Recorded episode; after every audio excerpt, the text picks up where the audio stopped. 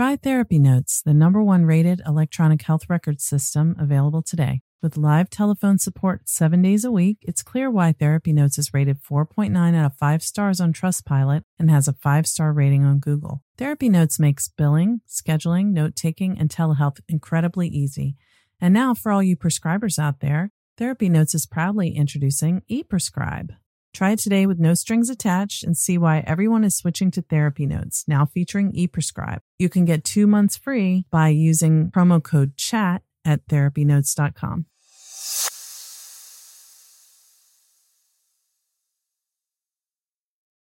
Trauma Therapist Network is a website to learn about trauma and how it shows up in our lives and to find a trauma therapist. Go to traumatherapistnetwork.com to find a trauma therapist near you today.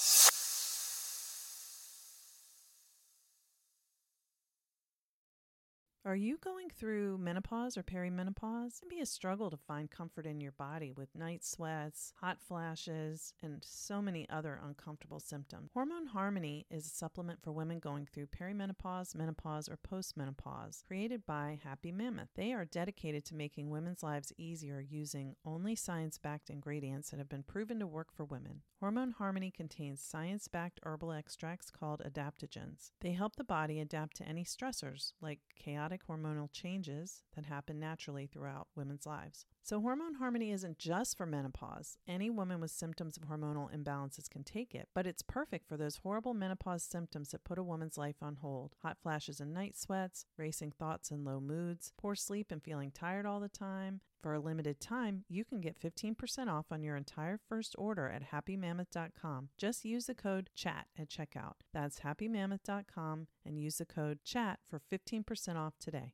Therapy Chat Podcast, episode 166.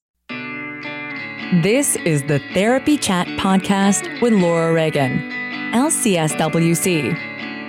The information shared in this podcast is not a substitute for seeking help from a licensed mental health professional.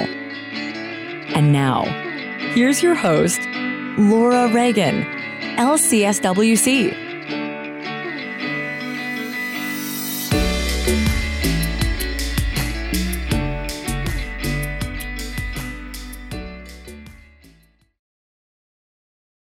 Therapy Chat Podcast wouldn't exist without the support of its listeners. If you'd like to become a member, please go to patreon.com slash therapy chat. By making a $1 per month donation, you can help Therapy Chat keep going over the long haul. Thank you for your support. Hi, welcome back to Therapy Chat. I'm your host, Laura Reagan, and today I am bringing you a conversation with a very interesting guest, Danielle Matthew. Danielle is a licensed marriage and family therapist who works with victims of bullying and their families and educates schools, medical professionals, and the community about the bullying epidemic. Danielle is the author of The Empowered Child How to Help Your Child Cope, Communicate, and Conquer Bullying, and the director of the Empowerment Space in Los Angeles. Danielle is a nationwide trainer, consultant, and speaker, and I'm very happy to have her here with me today to talk about how bullying impacts kids in the short term, how parents' reactions can make a difference, and how in the long term people can be impacted by bullying both the child and as parents we our past experiences with bullying can impact the way we respond when we perceive that our child is being bullied.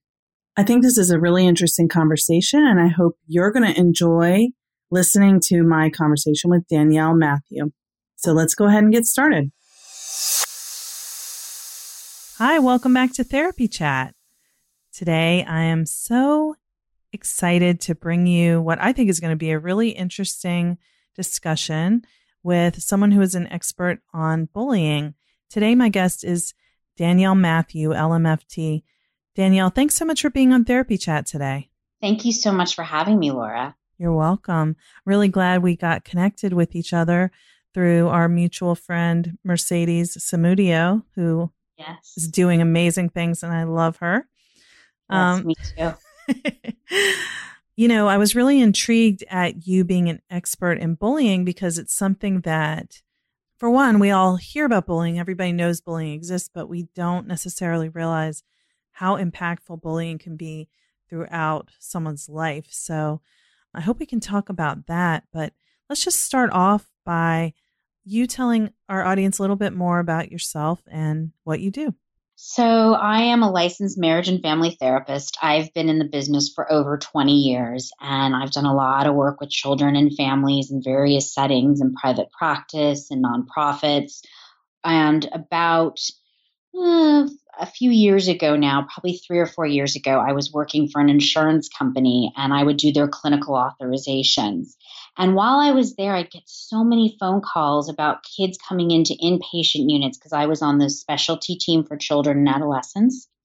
And when I got these phone calls, a lot of the reasons these kids were coming into inpatient is they had threats to hurt themselves or tried to hurt themselves. Bullying seemed to be a really big issue. And I saw this across the country as I worked at my job. And I was really fascinated also because I had been bullied as a kid. So I really understood that resonated strongly with me. So I went ahead and hired an independent consulting company to do a needs assessment in my community because I was really curious to see how many community based programs do we have for victims of bullying, consulting with, you know, parents and educators in our community and professionals and therapists. And they came back to me three months later after they did their needs assessment and looked and interviewed people, did a survey monkey to get data and statistics. And they said, Danielle, we have some good news for you and we have some bad news for you. The good news is you don't have competition in the community for uh, a program in the community on bullying. But the bad news is you also don't have this program. Why is there not more competition? Certainly, schools do different types of prevention programs all the time. But why is it that our community isn't doing more? So they said, why don't you go ahead and write a program? And if you want to come back and you want it to become nonprofit status, we're happy to help you with it. So I spent the next year writing the empower the empowerment space, which is a 10 week program for uh, victims of bullying. And we involve the parents. We have three meetings with the school. There's activity books for the parents to get involved with, as well as for the kids and it's pretty extensive. It's evidence based practices. So there's a lot of questionnaires. So we get a baseline and see how the bullying progresses over the time they're in the program. And that's how I got my start. And then I was doing a lot of uh, speaking engagements or some. And I was told you have to write a book if you want to continue doing speaking engagements. And so I wrote the book, The Empowered Child How to Cope and Communicate and Conquer Bullying. And that was out in 2017. And uh, that's kind of here I am today. And I also see clients in private practice. And so I, I kind of like doing a lot of different things. And really, bullying is my passion of all. That's wonderful. And, you know, I think one of the things that I thought of when you said that there was no competition and there was no no program existing that was just for helping people about, you know, who've experienced bullying I just really feel like people, adults, don't think it's that big of a deal. And then there are a lot of adults whose kids are being bullied who feel so desperate yeah. for help for their kid and they don't know where to turn. They don't. And I think you make a really good point, Laura, because the desperation, I think, leads to other behaviors sometimes. Mm-hmm. You know, sometimes it leads to getting involved in the conflicts, uh, talking to the coaches, talking to the parents of the other children, and they get their own reactivity. And in my book, I talk a lot about how to really hold on to your own reactivity because when you're talking about such a triggering topic, I always suggest to parents, please don't do it after your boss yelled at you at work, you had a terrible fight with your kid or your spouse that day. Be in a good place when you even have conversations about bullying because it is such a triggering topic, whether they experienced it themselves or they don't understand. It can bring about a lot of feelings very quickly uh, when those conversations happen. So I really urge parents to be in a good enough space when they're going to go in and have a conversation that's intense, which bullying really is because no parent wants their kid hurt. No kid want, know, parent wants their kid wounded in any way. And a lot of times what I see that happens is kids don't want to tell parents what's really going on. Or they will give them half the story but not the whole story because they don't want parents to worry about them and they want to really handle the conflicts themselves. I see that a lot where kids don't want to involve their parents. And I understand because kids do have to feel empowered to handle conflict, but I do think there's still guidance and support that parents can provide, which is what I talk a lot about in my book with having empathy, empowerment, and engagement as sort of a, a process to talk to your kids about bullying and really helping them through it by identifying what it is and how they feel with empathy and then with empowering them for a plan of action and asking them what they want to do, role playing some scenarios of how they can handle themselves. And then the empower or empower engagement part, which is the last, which is the follow up to the plan of action and whether it happens again. Because what I find with bullying is it repeats itself, unfortunately. It's not one of those one time deals when you have it and you're done, it can come back again. And so you always want to be checking in and following up to make sure everything's okay. Yeah. So I want to ask you, I really want to break this down more because, sure. you know, I'm thinking about, first of all, I also was bullied when I was a kid. So I'm thinking about that. And as I think about that, the things that happened that I considered to be bullying when I was a kid, mm-hmm. I probably couldn't have explained it to an adult in a way that would have made it clear that the person was intentionally bullying me. So sometimes it was me feeling attacked when maybe that wasn't the other person's intention. And then other times it was someone who was so aggressive and scary to all the kids and they weren't singling me out, but I was terrified of them and it affected me a lot. So those are the kinds of things that I think for kids, it can be really hard to put into words to tell their parents, like, you know, I'm scared of that kid or mm-hmm they're a bully and, you know, for the parents to even understand what's really happening. So, yes, that's a very, very good point. Sometimes verbalizing it and what's happening and, and, knowing if it's bullying too, because that's one of the things I talk a lot about in my book is what is bullying and what is not bullying, you know, because those two words do get interchanged quite a bit. Bullying and you know, conflict resolution, let's just say, you know, mm-hmm. come into hand quite a bit. So, to answer your question, how we break it down in my book, we talk about empathy first, which is how are you feeling? I'm wondering if you're feeling this. So, we ask them first what's their feeling? You know, what are they thinking? Are they angry? Are they sad? We can put an emotion to it and ask as a question, but we want to make sure we ask them. Because what I see that happens a lot is parents will tell me how their kids are feeling versus asking. Mm-hmm. And I think that takes the power away instantly if we do it that way. We have to ask it as a question. And if they don't necessarily have the vocabulary to know how they're feeling, we can put it out there by saying, I'm wondering if you're feeling anxious right now. I'm wondering if you're feeling scared. And then we go from there once we know what the feeling is and what's happening. And then we would get to a point, hopefully, where they'd be able to share some of what's going on with them in terms of at school or with other kids once we kind of validate and mirror their feelings. That's the hope. And then we would go to engaging them in a, a discussion about okay, so we've talked about you're scared, you're feeling anxious about the bullying at school. You're worried now that the two weeks of vacation that have gone by, you're going to go back and will the clique still accept you? Will your friends still talk to you? because things got a little weird maybe before the break. That happens a lot.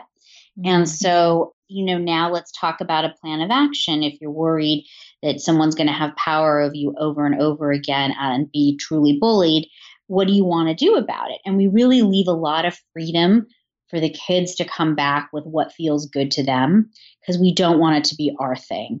And if they need help, we can provide suggestions and it's really guidance of, of ideas and support and role playing how things may go down. And then we follow up with did it work a couple days later? Do we need to fine tune any of we, what we've been working on? So we become just a helpful guide to our children and support them in their process of standing up to bullies. And I think that it gives them a lot of empowering feelings because they feel so low by the time they've been bullied. And we usually by the time parents hear about it, it's been going on for quite some time.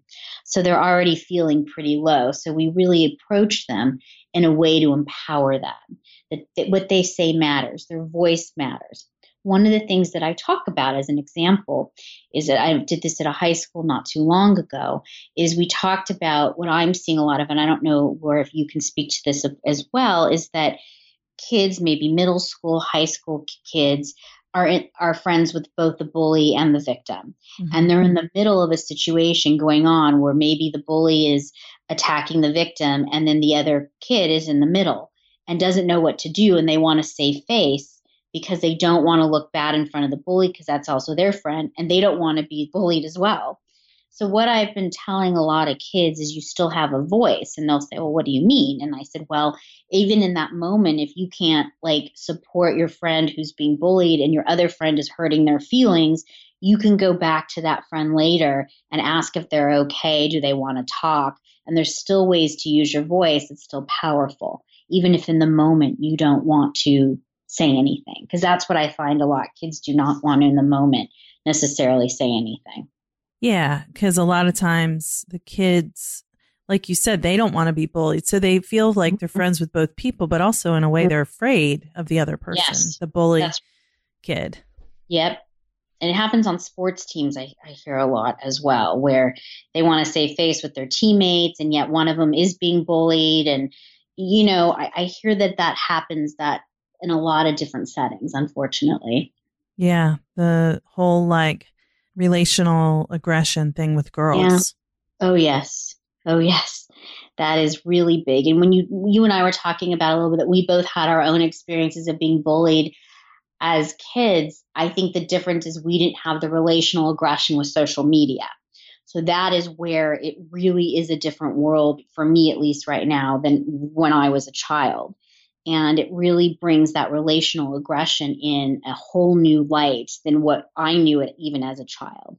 You know, who was ditched by the other girls who would laugh at me, and um, it, it's very different now. And what I tell girls sometimes is because what I see a lot of is the private text messages that girls have with each other. They get screenshot and mm-hmm. they get mm-hmm. sent all over to in Instagram, Snapchat, wherever they're, you know, doing stuff and they feel very violated. And I, I get it, you know, but what I try to tell them is you're on stage when you're on social media at all times.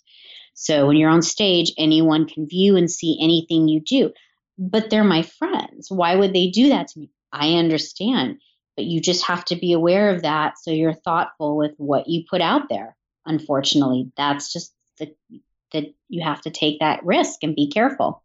Yeah, and, that's hard because with texting yes. is Texting yes. is how they communicate so much more than talking now. And, you know, if you grew up, we didn't, but if someone who's, say, a teenager or young adult now grew up where texting is how you talk to your friends, it's like you would have a feeling of, I know that whatever I say could be shared with someone else, even if, you know, even if my friend doesn't intend that right now. That's right. It could. And you always give the warning. Like with, when I talk to kids about in my practice about social media and being careful about things, they they have to be really responsible in how they use social media. And a lot of times teenagers and middle schoolers are impulsive. And so they're just kind of doing what they feel in the moment. Mm-hmm. And unfortunately, that ends up having um, it can hurt them in the end sometimes. And that's what we really work on a lot is how or to help someone else. Yes, or hurt someone else. Exactly. I've been hearing a lot, and I just uh, did an interview. Uh, the Washington Post put something out um, that we spoke about, and it's about this whole thing about roasting. Mm. And that's sort of the new bullying that's going on right now. Because, you know, I think of roasting as we're at parties and adults kind of roast other adults for big birthdays or anniversaries. And I don't think about it that way, but a lot of middle schoolers are starting to use roasting as really a form of bullying. Um, and they do it via social media too, where it's actually on phones and stuff. They can do stuff like that. Yeah. Well, it's that kind of I'm joking, so you can't yes. be offended by this, but really what I'm saying is very hurtful and I know it. Yes. I'm kind of disguising it as just kidding. So Right. It's exactly. really passive aggressive type of communication, I would say. It is. And, you know, what I also see in my practice, speaking of that, is that kids who grow up as young adults, they still feel like the bullied child. If they didn't get any help to address the bullying and emotionally it impacted them significantly, I will have a lot of adults who even come to me and will ask me about it because they had their own experiences with bullying and they didn't work them through. And so if I see them in my practice now, they're having problems moving forward in their own intimate relationships or, or their professional world, you know, because they feel like that bullied victim again who felt like nothing and they had nothing. Yeah. I mean, I would say I work with a lot of people mm-hmm. who are a lot of my clients are more like between 35 and 60 and many of them may have experienced some bullying bullying um, socially in school and mm. but also for many of my clients because this is you know i usually work with people who have complex trauma there's also kind of like a sense that they were bullied within their families too mm. um, and i'm not just talking about abuse in the family like physical abuse by a parent, but the siblings kind of excluding one or, you know, kind of because of the dysfunctional dynamics in the household, the siblings are constantly, it's like on that show Survivor. They're like, yeah. you know, alliances just in that moment for, for survival. And yeah. it, it means that the kids are victimizing each other in various ways too, which really sort of sets the stage for that same person to be victimized in their other relationships because yes. they're already vulnerable and that mm-hmm. person who wants to i guess get their aggression out by victimizing somebody can sort of sense who's vulnerable to that yeah. you know? Yes that's right. And that's a very good point you make laura because people ask me a lot why do people bully why is it that you see people bully and why do they choose the people that they do to bully? And it's actually what you just said. There's a vulnerability that kids, especially, can sense in other kids. And, you know, as adults, we really appreciate differences in other people and we value it. We want it as much as possible. But kids don't like what's different to them. They don't, with things that they don't understand and are different in a way that are, are they don't get is a form for them of targeting other kids to to bully them. And I see that a lot with kids with developmental disabilities, with autism. Maybe they dress different, the LGBT community. I mean, it's just, you see it a lot in, in places where people are different. And I love people who are different. And I, I think they're the most interesting people. But kids don't necessarily feel that way. Yeah, and I mean everyone's different, but also conformity yeah. is so valued in our culture yeah. and yes. for kids, yeah. you know, I guess they get that message that it's safer for everyone to be the same, do the same. Exactly. And that's why even with other, you know, a bystander, whether they could be a positive or negative with a bully and a victim, a lot of times they remain neutral because they don't want to get picked on themselves and they're scared and so their voice, though, can still be used. And I think that can be very empowering for kids is to know how their voice can still be used and so they feel good about themselves, even if they can't say anything in the moment, you know, because they're afraid of their own repercussions of being bullied and stuff. Yeah. Yeah. So going back to that question of why do people bully? You touched on how they kind of, uh, someone who's bullying chooses who they target. What makes people bully? What makes kids or adults bully yes. other people? So I think it starts sometimes with the role modeling in homes. Mm-hmm. If a mom and dad are very aggressive and they teach aggressive behavior, then that's what's role modeled for them. They may put that outside of the home in a bullying situation. Sometimes it might be the opposite, where they feel victimized at home by their parents and you know they want an outlet to be able to actually bully others because they feel bullied.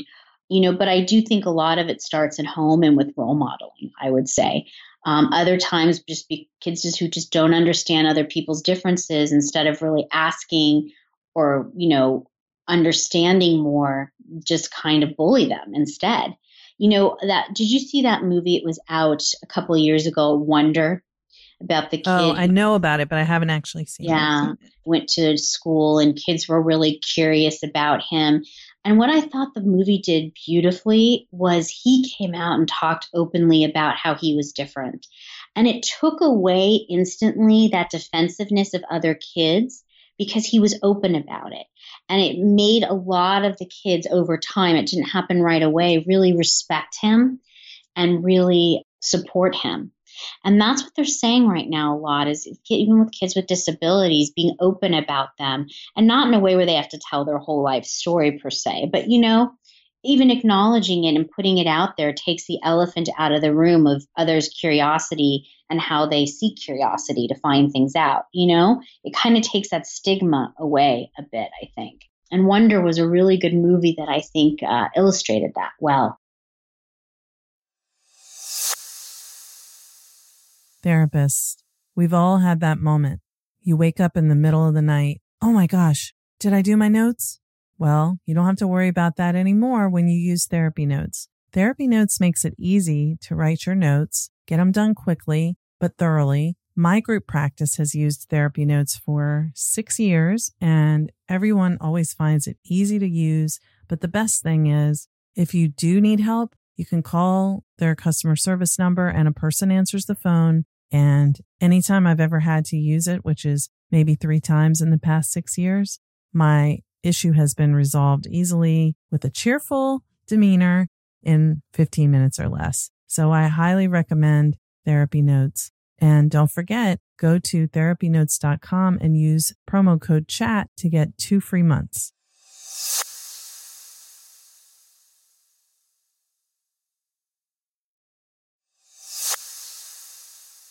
The Institute for Creative Mindfulness is the EMDR therapy training brainchild of Dr. Jamie Marich, a clinician and author who's on a mission to confront stigma around mental health, trauma, and dissociation. The Institute, informed by Jamie's work, teaches a somatic, expressive, bottom up approach to EMDR therapy that does not treat dissociation like a dirty word. ICM empowers their students to navigate dissociation as a normal response to trauma and stress when it shows up. Dr. Jamie Marich is out and proud on various levels about her own recovery and is a strong believer in the healing capacities of EMDR therapy and helping our clients to heal from the impact of trauma.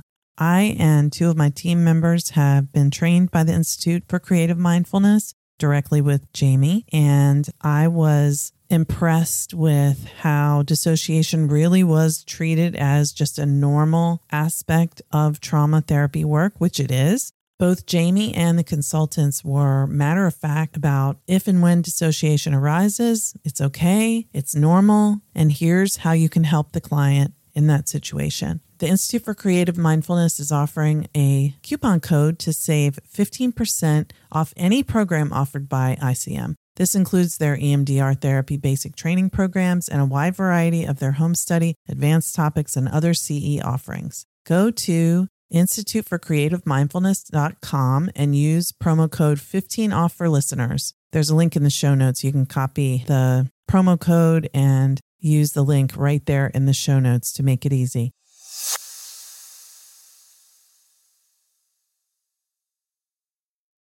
All know that small actions can make a big difference in our lives. I know for me, I can be in a terrible mood, go out somewhere and see a stranger, make eye contact, and just smile at them and find suddenly I feel good. Whether it's practicing mindfulness a few minutes each day, movement practices, small actions can have big benefits, like how taking care of your gut can support whole body health. Seeds DS-01 Daily Synbiotic benefits your gut, skin, and heart health in just two little capsules a day.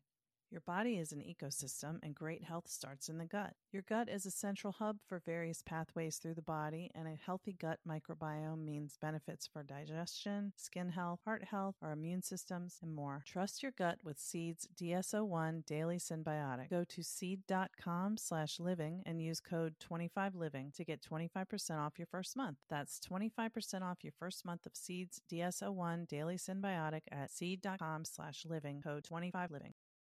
I've heard that that movie was wonderful and not to be silly with the name, but, and you know, I think when my kids were little in school, they were taught in school to have Mhm. empathy for other kids who were different. So Mhm. if um, there was a child who had, let's say, Down syndrome or Mm-hmm. Mhm. something, the you know the kids would say, "Oh, that's Susie. She has Down syndrome." You Mhm. know, and it Mm. was like they understood. Susie seems a little different, but no, I know why. And Susie's okay. She's part of our class. She's part of our group. You know, we understand that. So it seems like they were teaching that kind of empathy in elementary school, which was great. But Yes. then when middle school and high school comes along, it's like, it's more just, I don't know. I, I see this with clients. Um, you know, as as they start to go through puberty, it's like who's desirable, you know, Yeah. who's wanted sexually, who's who's like promiscuous and and it's all it's like all of these labels and judgments about one another that are all being made without enough maturity to even understand Yes, what that's they're right. doing, you know? So it's, right. you know, It there's a lot of like competition and kind of meanness around Oh, yes. pairing up. Yes. And that you pairing up, you bring up a really good point is the whole idea of cliques. Yeah. And it's a really big thing because I will talk to my middle schoolers, I'll talk to my high schoolers about it. And I'll say, well, why don't you just go and introduce yourself? You have a class together, go over and say hi. And they look at me like I'm crazy. And they give me one of those looks like, Danielle, what are you talking about? You can't just do that. You're either in the clique or you're not. You can't just go over just because you have a class with someone. Everyone's already established. And the openness to new people depends on the hierarchy of where they are in the clique. Yeah. So I see this as a real dysfunctionality for kids to feel left out, to feel ostracized, to feel bullied, um, and not a part of things, and to have this lack of connection with other people that's so strong for them. And um, it, it's tough. I mean, I even remember cliques when I was a kid, you know, but oh, yeah. I, I feel like I may have been different, but maybe I'm remembering incorrectly. I would have been more open to new people because I always had different new friends that I would introduce to my other friends. But I think it's more hard now. It feels that way, at least from what I'm hearing. It's just very tough to get into a clique depending on where you are in that hi- hi- hierarchy, unfortunately. Yeah. And all of that is very, it's like the kids are wanting to understand, like, why? Why is this person accepted and I'm not? I mean, I see kids who are all living in, you know, a neighborhood where they should all be friends and some are popular in the group and some aren't, even if they're in elementary school. And the Mhm. kids who are on the outside are like, why don't the other kids let me play? Mm-hmm. They really don't know why. And, you know, I don't Yeah. know why either. I mean, it probably depends on a whole lot of different things, but Mm-hmm. sometimes I feel like the parents model clickiness in our community. That's definitely true. It's like, you know, they, the parents all gather with the people they know. And so their kids all play and then they all know each other. And then that's the clique. it goes even a step further. You make a really good point, Laura, because what I also hear is the, the parents will at times get involved and bully some of those kids Mm-hmm. that were already being bullied and will bully them worse and get involved or they they start gossip with other parents to make other parents feel uncomfortable. Yeah. So it's like it's a parallel process almost going on where there's two levels of bullying happening, one with the kids and one with the parents, and it can be happening at the same time.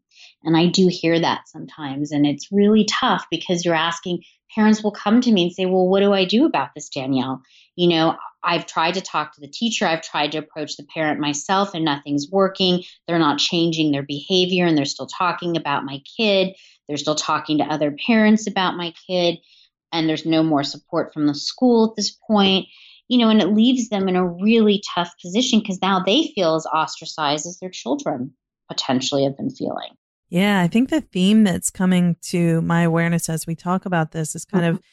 The parents and the kids, everybody kind of responding to what they feel is a threat. Yes. Yes. And feeling threatened or their kids feeling threatened. And, you know, when I will often give talks about bullying, I will request that I have a talk with the teachers and I'll have a talk with parents as well because sometimes they want to just put everybody together and I tell them that's not a good idea and they'll say, "Well, why not?"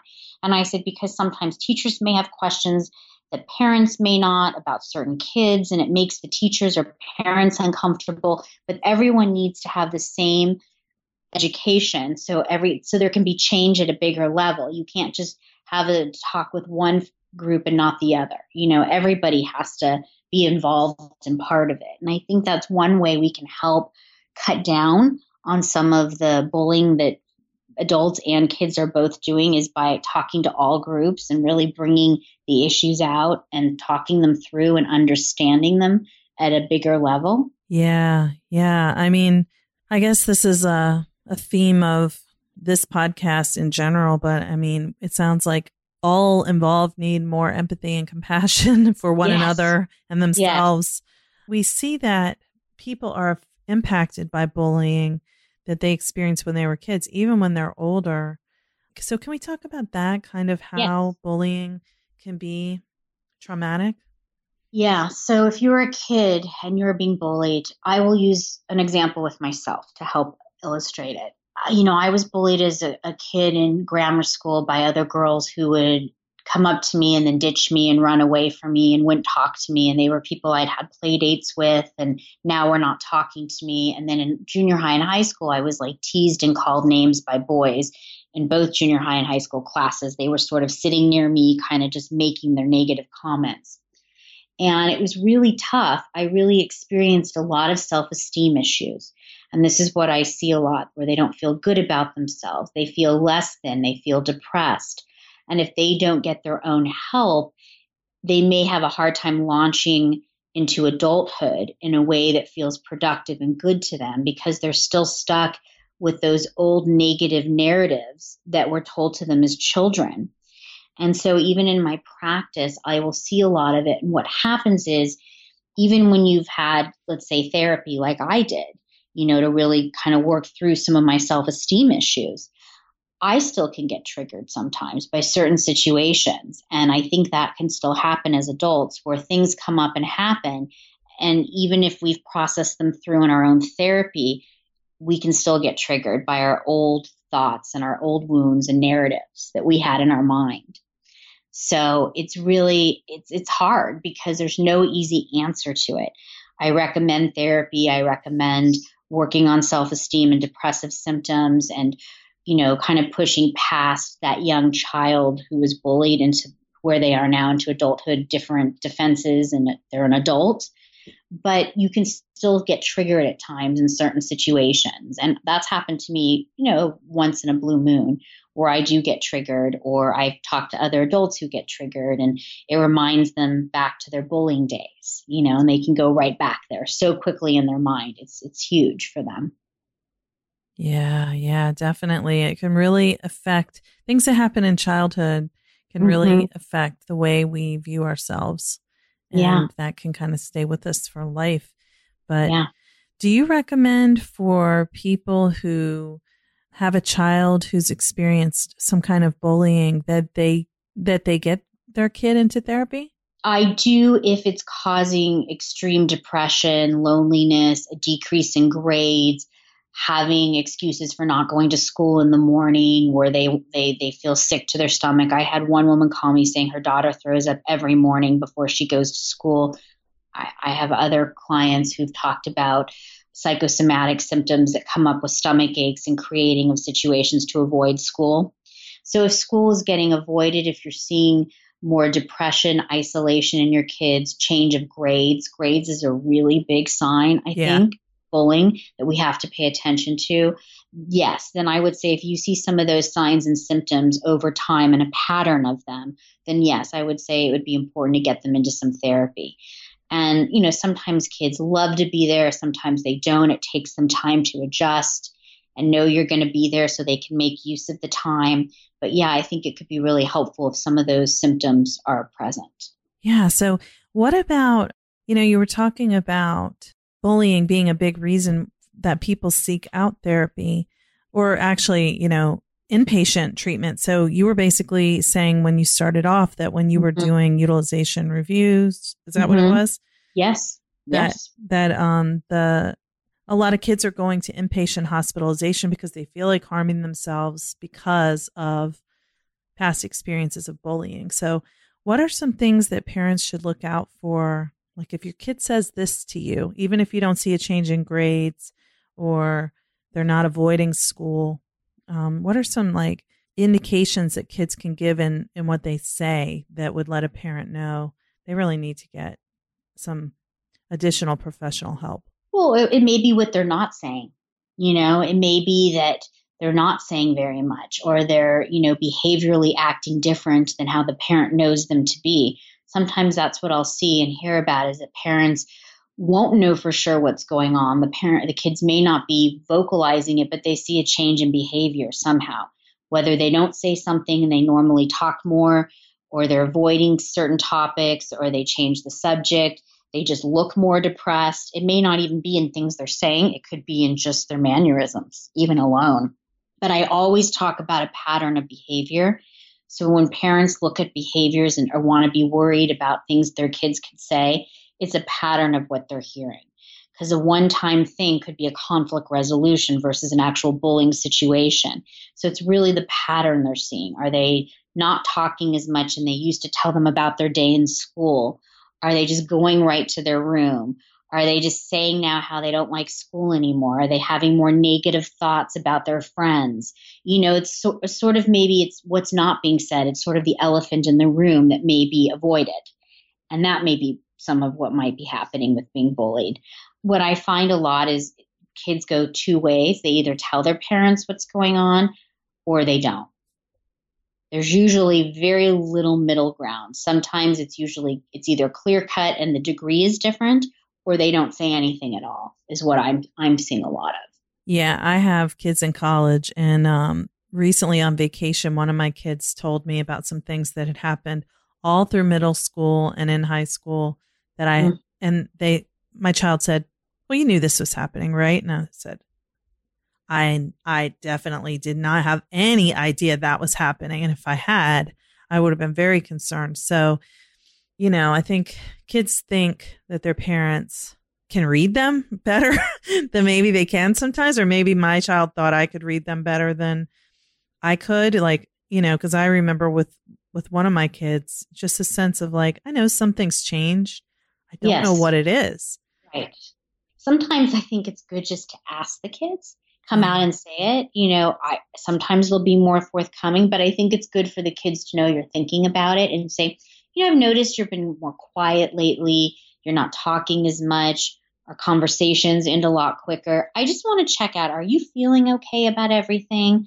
You know, I just want you to know I'm here. If you want to talk about something, I care about you. I care about what's happening in your life. I'm just putting it out there to you. You know, so they know you're there and you they they know something they're doing maybe different and you're aware of it and you're making them aware but not in a way where they feel hovered over to have to tell you everything and they can come to you in their way. That feels good to them. Oh that's great. That's very helpful. Because i think putting it out there is still important you know? I have you know clients will come to me as young adults and say their parents are making them come. And you know we'll put it out there. Okay. That's you know but you're an adult at this point and you can decide if you still want to be here or not. And we just we put it out there you know? It's okay just to put the words out there so people know you care and are aware but we're not going to make you feel bad about it we're not going to put you on the defense we just want you to know we care and we hear what you're saying we hear it loud and clear yeah and that's very powerful for kids more than they can let on sometimes yeah i think a big part of what i'm hearing you say is that it's partly about having a presence with your kids that they know yes. they can come to you. Yes. And they feel comfortable talking to you about problems they're having. Yes. And one of the ways it helps with that, you brought up a good point, Laura, is non reactivity. Mm.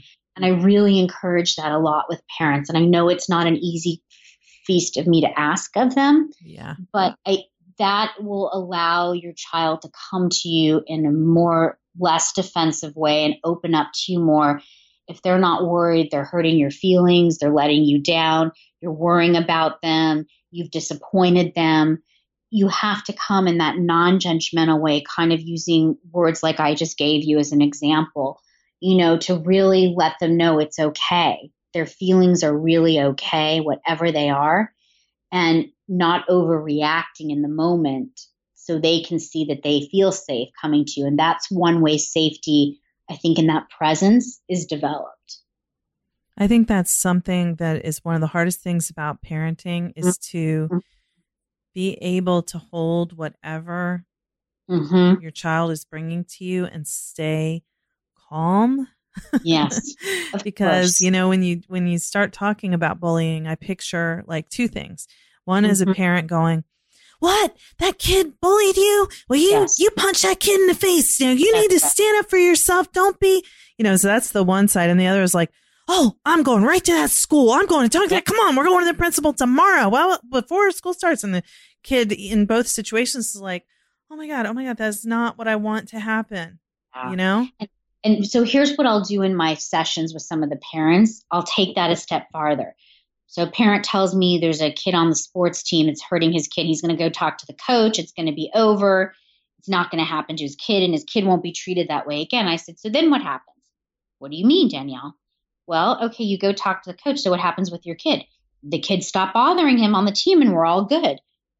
Well, take it a little farther. If now the kid, you know, the bully knows that they were told on by the parent of the victim, then they're going to bully your kid even worse. They're just going to be more sneaky about it.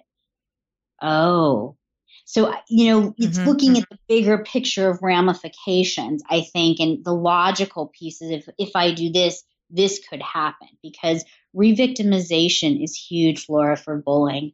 And I see it all the time. And, and people who have are well intentioned, they mean well, but and they're trying to do the right thing, but it really can hurt the victim. So in a parent's thinking, when you're right, they have those two lines of reactivity, but you have to take it a step further. And I tend to do that with my parents and say, okay, so now what's going to happen? Well, what do you mean? And then you kind of have to take them through the potential other scenarios based on that conversation that could have happened between the parent and the coach, or bringing the two kids together, the bully and the victim, and their parents into a principal's office is even worse. So, you know, those things just don't tend to work. Studies have shown. And the kids who are being bullied will be re victimized. The, the bully's just going to be more sneaky about it. That's great to hear the, you know, it's not great that it's like that, but it's great to no. hear that, you know, that idea of carry this a little further than just this moment, trying to yes. like make yes. yourself feel better in this moment. Because, right.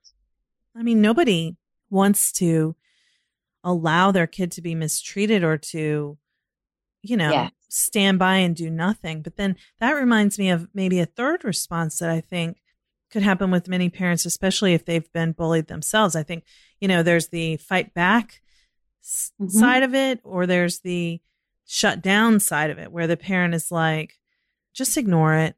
Yeah. And so what happens in so what happens sometimes we see this a lot is if a, if a victim has been bullied over and over again what happens is they finally retaliate because they've had enough and they can't stand it anymore and guess what happens who gets in trouble at that point the kid who's being bullied because they're right. the ones whose behavior is wrong that the, the adults are seeing. And so the other behaviors get ignored or don't get addressed as much. Or if they're quiet about it, they're just internalizing all the emotions and feelings and not really dealing with ways to feel empowered to have some control. And that's one thing I talk a lot about in my program is the whole idea of locus of control, which is what we have control over in our lives and what we don't and our own bodies and our reactions to things we have control over. And I teach that to a lot of my clients is that we do have some control. And they, they're like, what do you mean? And then we take them through scenarios and activities that we do in the program. And we really help them see that they do have more control than they think in every situation they're in, even when they're being bullied. So, does your program help people learn how to resolve conflicts even when it's not bullying? Yes, I mean I've I've had people come to me and say, you know, we don't need the program, but we'd like some of the skills. Could you use that in some of your sessions with uh, some of the clients? And yes, you absolutely can, because it doesn't mean it has to be just bullying. It can be other issues as well. You know, and I can use parts of my program, and we we work on other skills as well. Okay, so how can a parent know if it's a conflict resolution type situation or a bullying situation? So, what I look at a conflict resolution is a one time thing, it's not a pattern of behavior. I look at bullying as someone having power over someone else repetitively over and over again, whether it's one day after the other, it's one school grade into the next. And that's the difference. A one time issue between two people is more of a conflict resolution issue, where it's a one time thing that both people are contributing to. It, bullying is a repeated pattern of something. So if it's continuing to happen over and over again, then and they have power over someone else. Those are the real important words repetitive and power. That is when it's considered bullying. Okay, that's a good distinction to have because you know, again, if if a parent was bullied, they may be so sensitive to bullying or like in my situation, I was a kid who mm-hmm. was so sensitive that you, you know, things that people where I was like the only kid at school with red hair and people used to say, "Why do you have red hair?" and I took that as bullying when they really wanted to know why I had red hair and it took me mm-hmm. until I mm-hmm. was about 40 to realize that there wasn't any ill intention behind it. Maybe the way they asked was a little rude, but kids can be like that. Kids are. Yeah, they're very, they aren't always so nice about things. And I think you're right. You make a good point that sometimes kids may ask things very abruptly, but it doesn't necessarily mean they're bullying you. They just may be very abrupt in how they approach you. Yeah. And then when I, those kinds of things I would tell my parents about, not the more serious things, but those things. And mm-hmm. my parents would have mm-hmm. advice like, you know, call them this or yeah. here's a snappy comeback, you know, and it was like so the parents my parents weren't getting either really yeah. like what was needed in that situation. They didn't ask how I felt about it and they didn't try to help me think about what I wanted to happen or you know mm-hmm. and kind of guide you more and help exactly. support you versus just telling you what to do and what to feel and how you felt and that's where we lose our power with our kids you know, is when we don't give them the opportunity to tell us how they're feeling. And because they're already feeling powerless by the time, most of the time, when we learn about the intense bullying going on. So we have to give them their power back. And that's one way of guiding them and letting them still have a say in things. Wow, this has really been interesting and helpful. I think that this will be useful to a lot of people who are listening, whether they are someone who's been bullied they're a parent or if they're a therapist who works with kids. Because even I think as therapists, sometimes we can sort of discount. And it's partly because the way you get the information, it might be minimized when it's brought to you. Mm-hmm. You know, either the parent kind of downplays it. Oh, well, she, you know, she doesn't have a lot of friends or she, all the people she used to be friends with don't talk to her anymore. But, you know, she's got this other friend. So I think she's okay. And then the kid's like, yeah, I don't really care about that. It's not important. So mm-hmm. you're like, mm-hmm. okay, well, I guess it's not a top concern. But then, you know, if we as therapists can kind of think about, could there be more to this? And how mm-hmm. would I try to, you know, help the person feel more comfortable, make space for them to be able to express whatever they really feel about these friendships? Yeah, and be able to kind of talk through things and without judgment and still be there to listen to them and support them. But you know be honest with them you know. I, one thing i see a lot with uh, middle school and teenagers and even young kids too kids like honesty.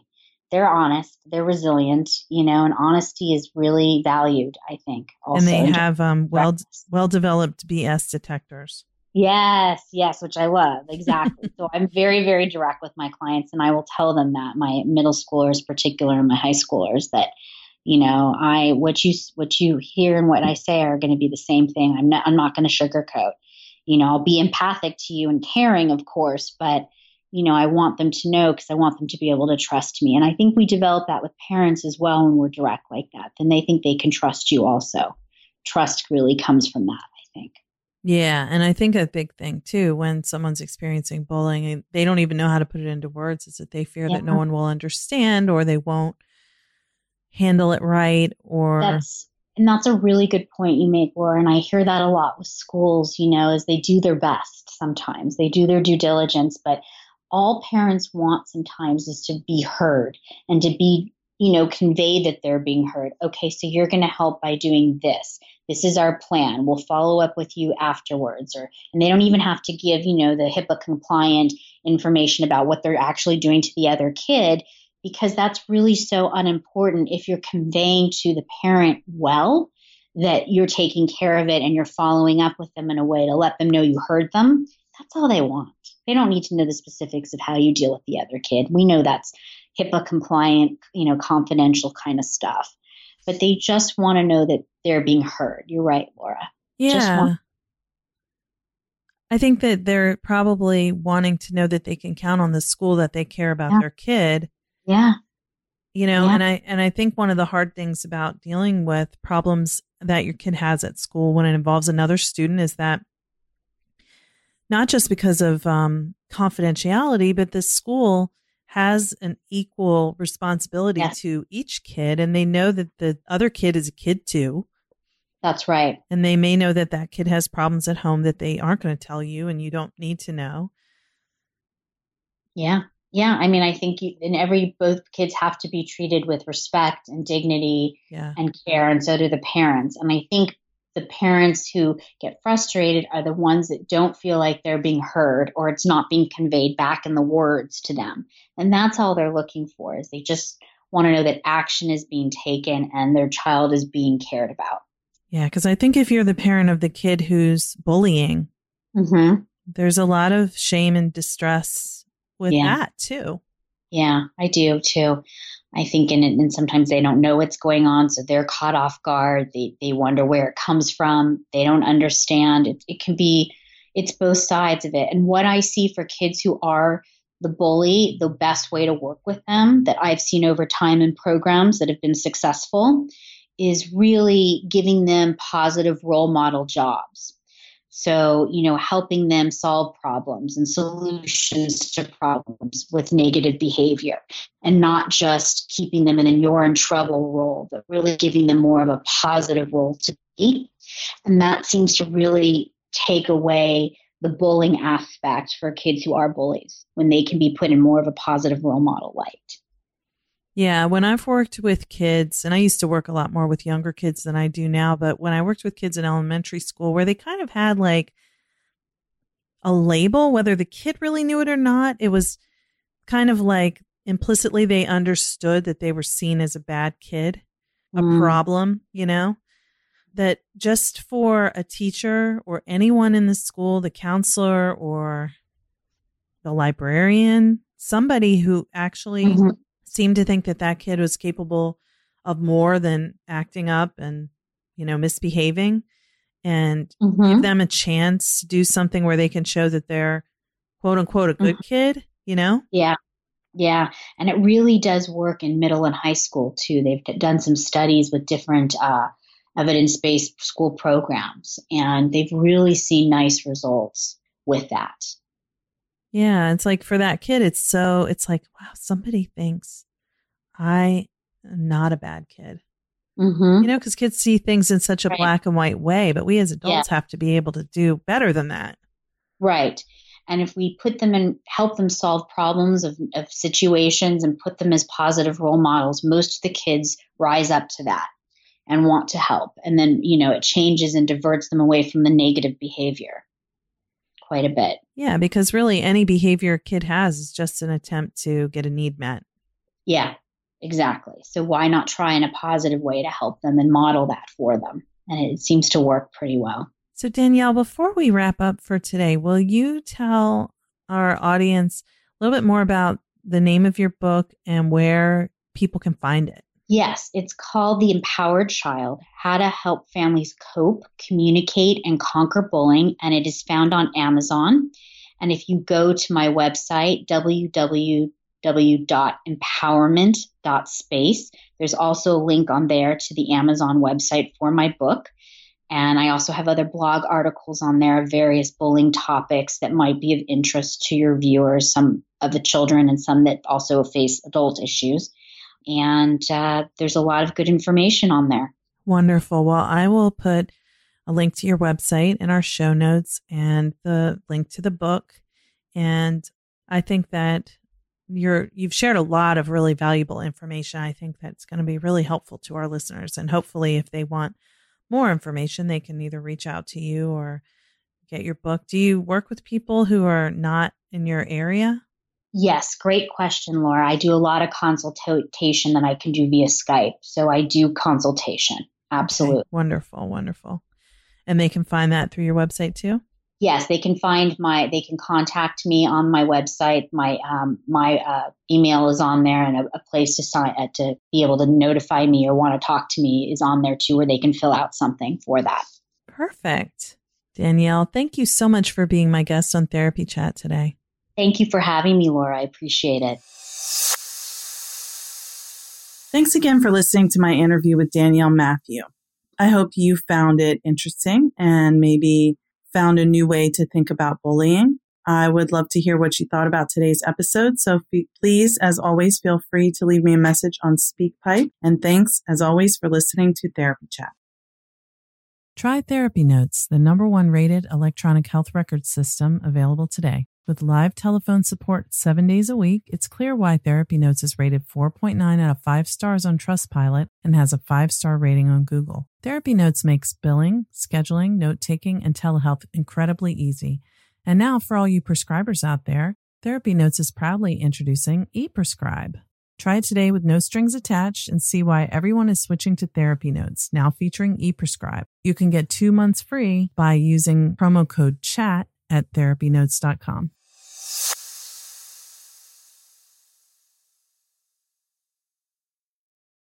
Trauma Therapist Network is a website to learn about trauma and how it shows up in our lives and to find a trauma therapist. Go to traumatherapistnetwork.com to find a trauma therapist near you today.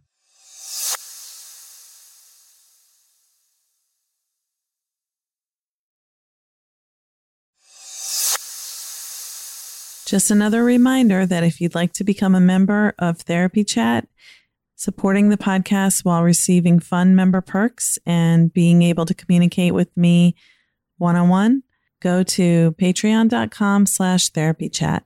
If every subscriber donated just $1 per month, Therapy Chat would be able to keep going strong indefinitely. Thanks so much for your support. Thank you for listening to Therapy Chat with your host, Laura Reagan, LCSW-C. For more information, please visit therapychatpodcast.com